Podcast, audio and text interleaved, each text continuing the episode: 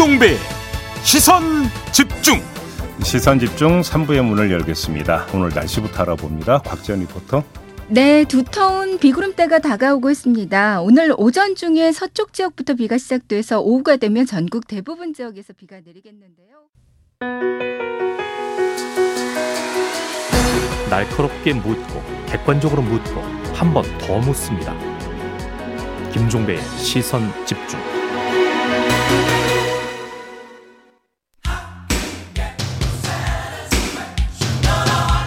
진보의 눈으로 우리 정치를 바라봅니다. 민주당의 블루 캠프 출발합니다. 네, 블루 캠프 윤건영 더불어민주당 의원과 함께합니다. 어서 오세요. 네, 구로을의 윤건영입니다. 네, 국민의힘도 상당히 지금 복잡한데 민주당도 뭐 그렇다고 안 복잡한 건 아닌 것 같습니다. 네, 복잡하죠. 그렇죠. 좀 몇 가지 먼저 여쭤볼 것 같은데요. 어제 홍성국 의원하고 이탄희 의원이 불출마 선언을 했습니다. 네. 뭐 이유는 좀 다르지만 아무튼 이로써 지금 초선만 4명째 아닌가요? 불출마 네. 선언은. 이걸 어떻게 이해를 해야 될까요? 우선 개인적으로 많이 안타깝고 아쉬워요. 홍성국 의원은 자타공인 우리 당의 대표적인 경제통이거든요. 네. 정말 소중한 자산인데 이유를 막론하고 우리 당이 제대로 품지 못했다라는 게 보이잖아요. 음. 그래서 놓쳐서는 안 될 인재인데 참 안타깝죠. 근데 초선은 불출마 선언인데 중진은 뭐 하냐 또 이런 목소리 나오던데. 언젠간 하시지 않을까요? 언제가 언젠데요. 저는 뭐 장강의 물을 어떻게 거스를 수 있겠습니까? 음, 네, 그래서 음. 어, 저는 뭐 그런 흐름들이 잡힐 것이다라고 봅니다 개인적으로. 그러면 그 지금 제가 중진이라고 질문을 드렸는데 네. 86 정치인으로 만약에 주어를 바꾸면 어떻게 됩니까? 마찬가지죠. 이제 뭐 86이라고 특정 세대를 규정할 필요는 없는데 네. 저는 정치의 새로움을 원하는 국민의 요구가 워낙 폭발적이기 때문에요. 음. 흐름은 분명히 형성될 거고 네. 그게 강제적 방법에 의한 것일까 아니면 음. 본인의 자발적 선택에 의할 것인가의 문제 그리고 시기적인 차이의 문제가 있을 뿐이지 그렇죠, 그렇죠. 없지는 않을 거다 이렇게 보- 봅니다. 그러면 이제 제가 지금 드렸던 질문은 자발적 네. 불출마를 이제 그 한정해서 질문을 드린 거 아직 그런 움직임은 없으니까 네. 어차피 현역 뭐 컷오프 대상은 있는 거니까요. 네, 어차피 그렇습니다. 이낙연 전 대표는 신당 정말 만들 거라고 보십니까? 언론 보도를 보면 그렇게 나오던데요. 그러니까요. 네, 저는 뭐 가서는 안 될 길이라고 생각합니다. 근데 왜 그런다고 생각을 하세요? 모르죠. 제가 그 이낙연 전 대표 속을 안 들여다봐서 예. 그런데 예. 저는 이낙연 대표가 걱정하는 대한민국을 위해서도 그렇고 민주당을 위해서도 본인을 위해서도 일도 도움이 안 된다고 생각해요. 도시락 예. 싸들고 다니면서 말리고 싶은 그런 심정이에요. 그래요? 네. 그 일각에서는 이낙연 전 대표가 당 안에서 너무 입지 갖고 공간이 없다. 네. 뭐 그래서 지금 저러는 거 아니냐 이런 분석도 내놓던데요. 뭐 그럴 수 있죠. 이낙연 대표 전 대표의 개인적인 예. 고려들을 저희가 모르는 상황에서 예. 아무리 그렇다 하더라도 지금 이낙연 대표가 가고자 하는 길은 네. 당을 위한 선택은 아니라고 봅니다. 결과적으로 음, 음. 지금의 행동은 네.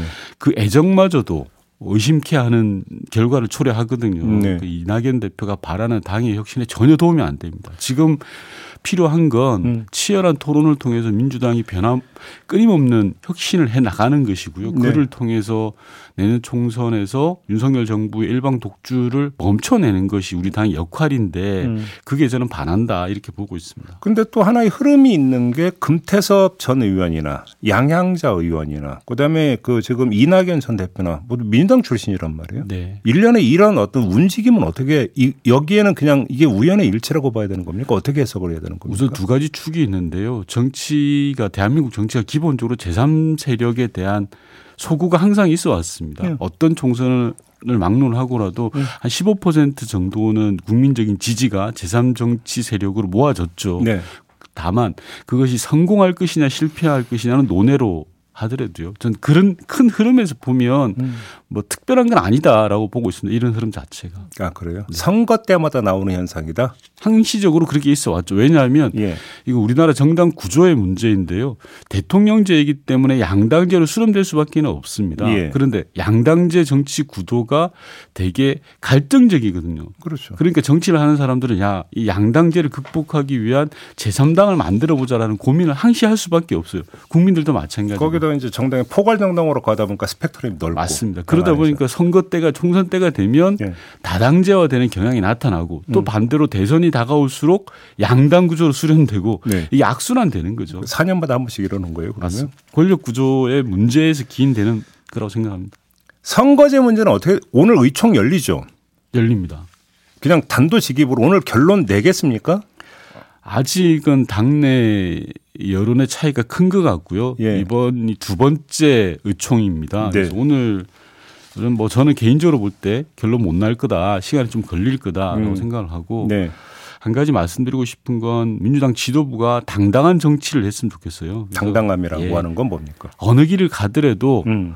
그 길을 밝히고 국민의 동의를 구하는 게 맞다라는 생각이 들어요. 끌지 마- 끌지 말고? 시간 끌 일은 아니다 이제. 그래요. 예, 예. 그럼 의원님 개인적으로는 병립형으로 돌아가야 된다고 생각하십니까? 연동경제 유지해야 된다고 어, 생각하십니까? 저는 뭐 공개적으로 여러 차례 밝혔는데요. 과거로 돌아가서는 안 된다라는 예. 생각이 확고하고 예. 정치는 약속을 지키는 거잖아요. 예. 얼마 전 대선에서 우리 당이 했던 약속을 지켜야 됩니다. 음. 그리고 정치를 하려면 원칙이 있고 내명분이 있는 그런 민주당의 길을 가야죠. 네. 국민의힘처럼 하면 되겠습니까? 민주당이 꼼수 정치하고 뭐 원칙도 버리고 네. 그건 막가자는 정치죠. 그래서 네. 김대중, 노무현, 문재인의 정치를 하는 게 맞다. 음. 다만 국민들이 볼 때 지금 선거제도 개혁이 그만큼 화급한 거냐라는 문제는 있습니다. 네. 뭐 선거제도가 중요하지 않다라는 게 아니라 지금 국민의 삶을 괴롭히고 하는 것은 선거제도가 아니거든요. 네. 사실은 심각한 문제가 더 많잖아요. 그런 문제를 가지고 여야가 좀 싸우고 어, 긍정성을 이끌어내야 되는데 그러지 못한 게 많이 아쉽죠. 근데 사실 선거제 같은 경우는 현행 법률로는 연동형으로 돼 있으니까 맞습니다. 그냥 놔두면 되거든요. 그럼요. 간단히 이야기를 하면. 근데 예. 다만 위성 정당을 어떻게 할 것이냐에 문제가 있는 거잖아요. 네. 이걸 뭔가 방지법이 지금 발의도 돼 있는 거잖아요. 저희는 위성 정당 방지법이라고 하지 않고 금지법이라고 합니다. 네. 예, 위성 정당을 못 만들게 금지하면 되는 거죠. 음.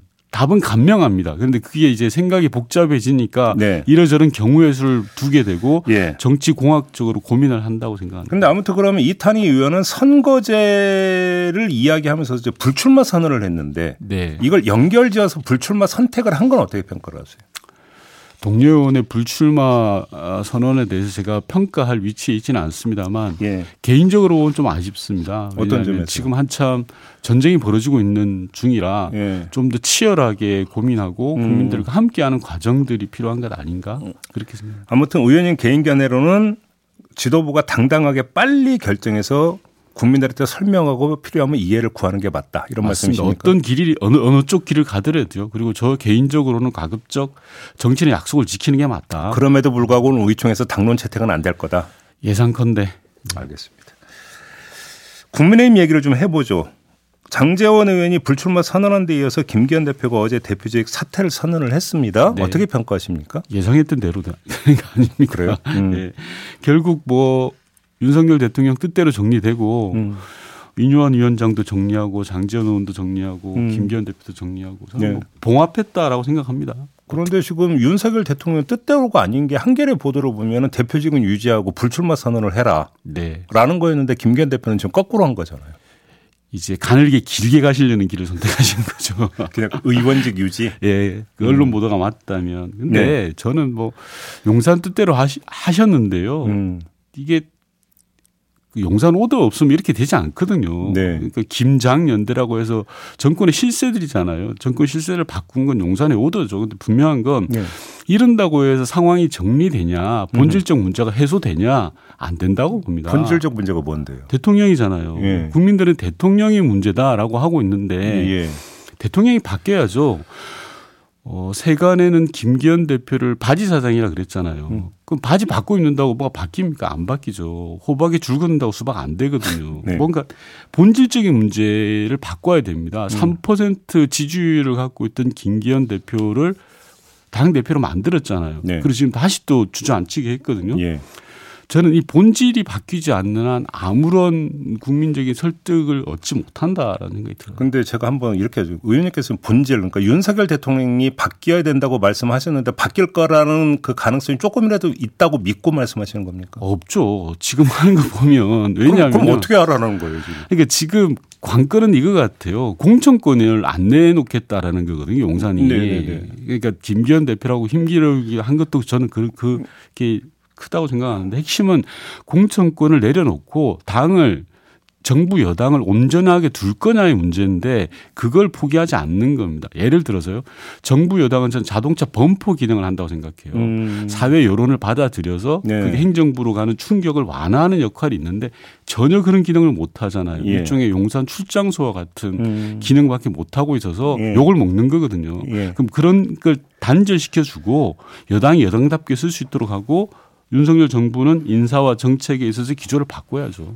근데 대통령 입장에서 공천권을 내려놓는 게 쉽겠습니까? 뭐냐면 그 권력 기반과 연결이 되는 건데. 아 그래서 저는 용산 대통령실 참모들이 좀 멍청하다라고 이런 말. 아, 왜 또 그렇게까지 말씀하세요? 어떤 점? 대통령은 네. 정부 여당이 잘 되기를 바라겠죠. 그게 인지상정입니다. 저도 청와대에서 봐서 네. 알지만 네. 하지만 티나지 않게 해야 돼요. 티나면 국민들이 다 알아요. 아, 이게 예. 선거에 개입한다라는 거 티, 좀 보이. 티나 티나지 않게. 네. 네. 근데 선거에 티나지 않게 하는 방법은 간명합니다. 자기 할 일 제대로 하면 돼요. 음. 정부가 할 일을 제대로 하면 되는 겁니다. 예.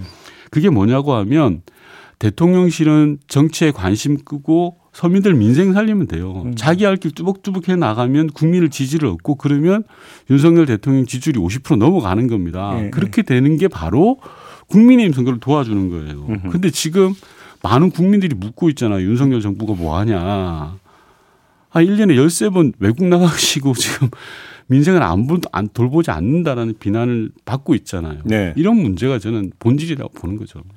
그러면 두 갈래로 질문을 드릴게요. 마- 그 윤석열 대통령이 공천권을 내려놓지 않는다고 전제를 하면 네. 그 공천의 결과는 어떻게 나올 거라고 전망하십니까? 저는 뭐 참담할 거라고 생각합니다. 검사 공천입니까? 예. 그 지금 돌아가는 형국도 그러하고요. 예. 어, 대통령을 보위하려고 하는 음. 그런 흐름이 만들어지고 있잖아요. 예. 용사를 중심으로. 그러면 예. 어, 저는 검찰뿐만 아니라 음. 대통령과의 거리가 가까운 사람들로 갈 것 같아요. 그렇게. 네. 두 번째, 지금 김기현 대표는 불출마는 선언을 안 했어요. 네. 그래서 울산에 이제 다시 출마할 가능성이 이제 높다 이렇게 봐야 될 것 같은데 네. 그러면 그게 또 다시 어떤 갈등의 하나의 어떤 소지가 되는 거 아니겠습니까? 그 정도는 정리하지 않았을까요? 당 대표를 내려놓는 것으로 예. 뭐 정리가 되지 않을까? 양해가 됐을 예, 것이다. 예. 양해라기보다 서로 뭐 이 정도 선에서 하자라는 그런 근데 김기현 대표가 그 울산에 버젓이 출마하면 영남 물갈이가 가능하겠습니까?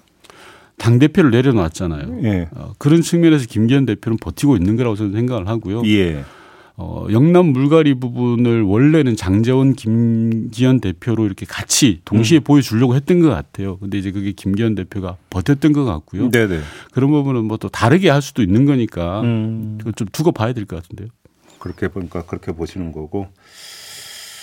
자, 그 쌍특검 있잖아요. 네. 아무튼 그 민주당은 임시국회 회기 안에 그러니까 28일에 처리하는 거 확고 부동한 거죠. 네, 이번 임시국회 다 처리할 겁니다. 자, 윤석열 대통령 거부권 행사할 거라고 전망하시는 거죠. 현재 언론 보도와 돌아가는 걸로 봐서는 거부권 할 것 같아요. 그럼 어떤 국면이 그 다음부터 연출이 될 거라고 보십니까? 저는 우선 거부권 행사하면 안 된다고 봅니다. 예. 왜냐하면 역대 대통령들이요. 네. 친, 친인척 문제와 관련해서는 단호했습니다. 예를 들어서 김영삼 전 대통령도 당신의 아들이었던 김현철 씨가 구속되는 상황들을 온전히 받아들였습니다. 김대중 대통령도 마찬가지였습니다. 네. 국민적인 요구가 있을 때는 친인척에 대해서 보호하지 않았습니다. 음. 만약에 윤석열 대통령이 이번에 거부권을 행사해서 보호한다라고 한다면 저는 국민적인 저항과 역풍이 불 거다라는 생각이 듭니다.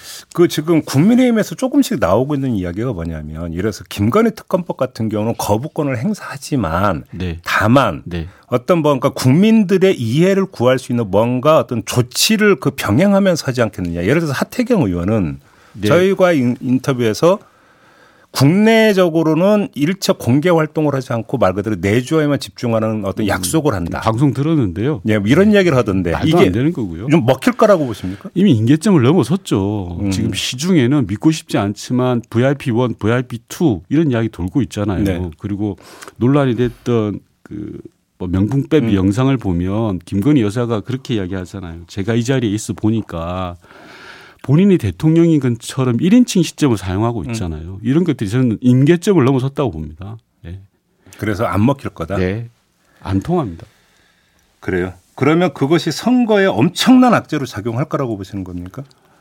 만약에 거부권을 행사한다면 예. 저는 분명한 악재이고 그게 국민적인 저항과 역풍을 부를 거다라고 경고를 드리는 겁니다. 알겠습니다. 좀 다른 문제 좀 여쭤볼게요. 지금 통일부가 네. 그 영화인들에 대해서 조사를 한다 이런 지금 뉴스가 있었어요. 네. 그러니까 그 제일동포 차별을 다룬 영화 차별을 제작한 김지훈 감독, 네. 그다음에 나는 조선 사람입니다를 만든 조은성 PD, 그다음에 몽당 연필이라고 조선학교와 함께하는 사람들 몽당 연필을 운영하고 있는 배우 영, 배우 권혜요 씨. 네. 그러니까 그 당국의 승인 없이 총련 사람들을 만났다. 이게 아마 요지인 것 같은데 어떻게 평가를 하세요? 말도 안 되는 일이 벌어지고 있는 거죠. 왜냐하면 그 비슷한 영화가 지난 10년 동안 여러 편이 만들어졌어요. 네. 소위 말하는 보수 정부 때 이명박 박근혜 정부 때도 있었던 일이에요. 그런데 네. 왜 지금 문제를 삼는지는 이해가 안 되는 겁니다. 음, 음. 그리고 통일부에서 이야기하고 있는 법이 남북 교류 협력법이라는 거예요. 그 법 1조가 뭐냐고 하면 그 법은 한반도 평화와 통일을 위한 법이다라고 돼 있어요. 음. 즉 평화를 위한 법인데 그걸 가지고 역이용하고 있는 그런 생각이 들고요. 지금 네. 저는 윤석열 정부 내각이 대단히 좀 위험 수위에 올랐다라고 생각하는데 음흠.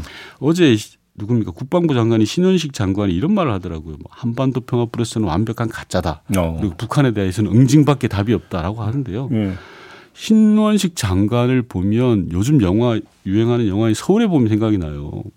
군인이 나라를 지켜야지 정치하면 안 되거든요. 근데 국방부 장관이 지금 정치를 하고 있어요. 그러니까 외교 안보 아까 말씀하셨던 그 조총련 관련해서도 마찬가지인데 외교 안보 영역은 이어달리기라고 생각을 합니다. 전임 정부가 아무리 밉 더라도 잘한 건 잘한 거대로 못한 건 못한 거대로 개선을 해야지 음. 100% 부정해 가지고는 얻을 게 없어요. 지금 윤석열 정부는 무조건 비난만 하고 있거든요. 근데 지금 법에 따르면 북 한 인사를 만날 때는 당국에 신고를 해서 승인을 받아야 되는데 이걸 어겼다 이 주장인 거잖아요. 맞습니다. 그런데 그 법에 이 사문화된 일종의 사문화된 영역이 분명히 존재하거든요. 예. 예. 를 들어서 어 일본의 조총련계와 민단이 통합을 거론하던 시절이 있었습니다. 어, 예. 기억하시겠지만 음. 불과 20년 전이 오래된 것도 아닙니다. 아, 재외동포 조직을 하나로 합치자라는 논의도 있었고 그 흐름은 지금도 살아 있어요. 음. 그런 것들을 다 깡그리 무시하고 그냥 고지고대로만 하는 것 자체가 음. 한반도 평화에 전혀 도움이 되지도 않고요.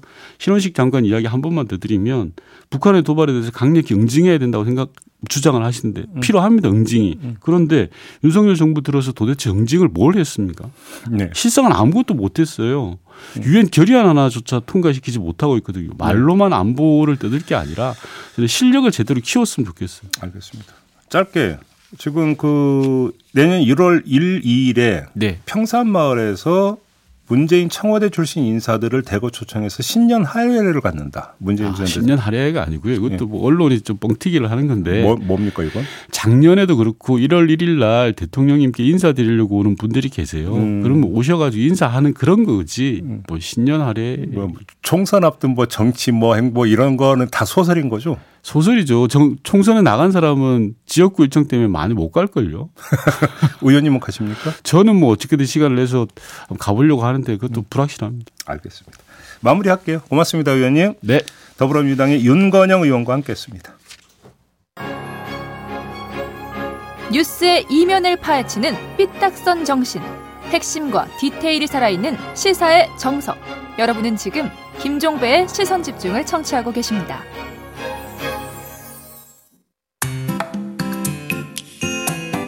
놓쳐선 안 되는 뉴스 빠짐없이 전해드리겠습니다. 여기도 이슈 네, 이용주 뉴스캐스터와 함께합니다. 어서 오세요. 안녕하세요. 네, 오늘 어떤 이슈인가요? 자, 오늘은 굉장히 기분 좋은 소식 가지고 왔습니다. K 야구 이야기인데요. 예. 우리 바람의 손자죠. 이정우 선수가 6년 1억 1,300만 달러의 미국 프로야구 메이저리그 샌프란시스코 자이언츠와 일- 입단 합의했다는 소문입니다. 한화로 치면은 1,484억짜리 계약이었습니다. 아, 미국 현지 언론이 보도한 내용인데요. 아직까지 샌프란시스코 구단과 이정우 측은 입단 합의 여부를 공개하지 않았지만 만약 이게 사실로 확인된다면 네. 이정우 선수 한국 선수의 비공개 경쟁 입찰 이른바 빅리그 포스팅의 역사를 새로 쓰게 되는 겁니다. 근데 우리 이용주 예. 게스트는 지금 샌프란시스코고 앙숙 중에 앙숙인 다저스 또 티를 입고 오셨네요. 아니요, 그렇지 않습니다. 류현진 옷이었어요. 아, 그런가요? 예, 그리고 K 그 국가대표 모자고요. 의도적인 패션 연출인가요? 아, 아닙니다. 원래 두 구단이 사이가 되게 안 좋잖아요. 예, 그렇죠. 앙숙인데요. 저는 LA 출신이라. 아, 그런가요? 예. 여기 뭔가 사감이 들어갔다. 아, 아닙니다. 아닙니다. 농, 예. 농담이고요. 아무튼 6년에 1억 그냥 뚝 잘라 1억 예. 1,500억. 아, 그렇죠. 1,500억이라고 하면 예. 이 정도 금액이면 지금 그 팀 안에서 어느 정도 이치라고 봐야 되는 거예요? 아, 일단은 아시아 선수 중에서요. 예. 빅리그 포스팅으로 최고액을 받고 미국으로 가는 겁니다. 야수 중에서. 예. 음. 그리고 샌디에고, 시카고 컵스, 토론토 뭐 이런 팀들도 이정우 영입 전에 나서서 다들 열심히 했지만 네. 샌프란시스코가 이정우의 마음을 빅머니로 사로잡은 형태입니다. 음흠. 6년 동안 1억 1,300만 달러면은 평균 연봉 1,880만 달러, 한화로 247억 원의 연봉을 받게 되는 건데요. 2013년 어, 소속팀이죠. 키움 히어로즈에서 연봉이 11억이었는데 메이저리그로 가면서 연봉이 22배 오르게 된 겁니다. 야, 연봉 240억. 와. 이야. 자, 메이저리그에 갔던 선수들 최대액 아닙니까 이러면? 그렇죠.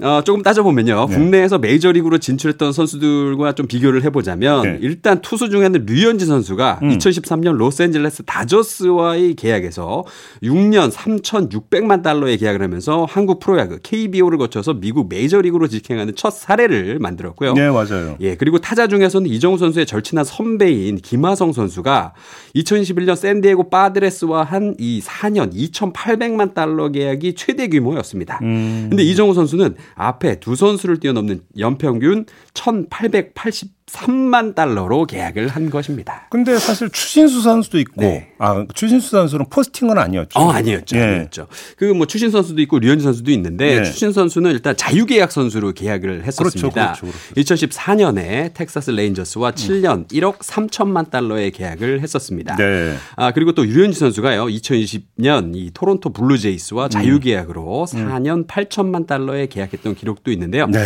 정리하자면 이정우 선수 계약 총 액은 추신수 선수에 이은 2위, 음. 평균 연봉은 류현진 선수 다음으로 높은 계약을 체결한 것으로 보입니다. 아직 메이저리그에 뛰어본 적도 없는 이정우 선수가 네. 이 정도의 계약을 했다. 계약만으로 홈런, 장외 홈런을 때려버렸다. 음. 뭐 이렇게 볼 수 있을 것 같습니다. 근데 계약 옵션이 더 화제던데요? 이게 사실은 진짜 대박인 거예요. 음. 자, MLB.com이 밝혔는데요. 이정우의 이번 계약에는 4년 뒤 옵트아웃을 할 수 있는 조건이 들어있다. 이렇게 네. 말했습니다. 네, 네. 옵트아웃이 뭐냐면 선수가 구단과 합의를 통해서 계약을 해지하고 자유계약 신분을 얻는 것을 말합니다. 예. 이정우의 이번 계약 기간은 6년이지만 4년 후에 옵트아웃을 실행할 수 있기 때문에 2027년 시즌 마친 뒤에는 FA 자격을 이제 취득을 할 수 있습니다. 네. 근데 놀랍게도 이정우 선수 의 나이가 4년 뒤에도 29살밖에 안 돼요. 그러니까요. 그래서 메이저리그에서 가서 잘했어. 그럼 4년 뒤에 진짜 더 큰 대박이 날 수도 있다. 이제 10년 예. 계약에 몇 억 달러 이렇게 나오는 거고요. 와, 이 깜짝깜짝 놀랍니다. 이 숫자가 너무 커요, 지금. 아무튼 그 현지 기대감이 그만큼 크다는 얘기잖아요. 예, 그렇죠. 그래서 어제 메이저리그 홈페이지 첫 화면이 이정우 선수였어요. 예. 그리고 그 밑에 뭐라고 썼냐, 썼냐면 Grandson of Wind. 음. 그 바람의 손자라고 이 소개를 하고 있었습니다. 그리고 네. 또 이정우 선수의 아버지죠. 이종범 코치도 한국의 유명한 야구 선수였는데 그분 별명은 또 Son of Wind였다. 뭐 이런 부분까지 상세하게 소개를 했는데 예. 이 윈드가 또 돈바람 아니었나? 돈을 이렇게 많이 버네. 네. 그리고 이종범 코치는 선수 시절에 저축 많이 했다는 소문 막 돌았거든요. 네. 결국 최고의 재테크는 아들이었다. 아, 표현이 좀 네. 그렇다. 아, 좀 그런가요? 네. 예. 어쨌거나 이정우 선수가 받게 될 연봉이 현 시점 샌프란시스코 자이언츠의 최고 연봉자인 미치 해니거에 이어서 2위가 되기 때문에 네. 아마 이 팀에서 적응 기간이 필요 없는 즉시 전력감이다. 이렇게 생각하고 있는 것 이제. 이제는 바람의 손자가 아니라 이종범 그 코치가 이제 네. 이정후 선수의 아버지다 이렇게. 그렇죠. 예. 아무튼 근데 키움도 좀 이제 그 혜택을 본 거잖아요. 예, 어, 키움 히어로즈가 완전 포스팅 맛집이에요. 예. 2015년 시즌을 앞두고 피츠버그 파이리츠 이 유니폼을 입은 강정호 그리고 또 이 미네소타 음. 트윈스로 이적한 박병호 그리고 2021년에 샌디에고 파드레스와 계약한 김하성의 길을 알겠습니다. 이어서 음. 예 이정후는 이 키움에서 포스팅 신청을 통해서 알겠습니다. 예, 빅리그 예, 예 갔고요 네 번째 선수가 됐습니다. 그래서 키움이 돈을 많이 벌었습니다. 알겠습니다. 예, 예. 마무리하죠. 수고하셨습니다. 예, 감사합니다. 이용주 캐스터와 함께했습니다.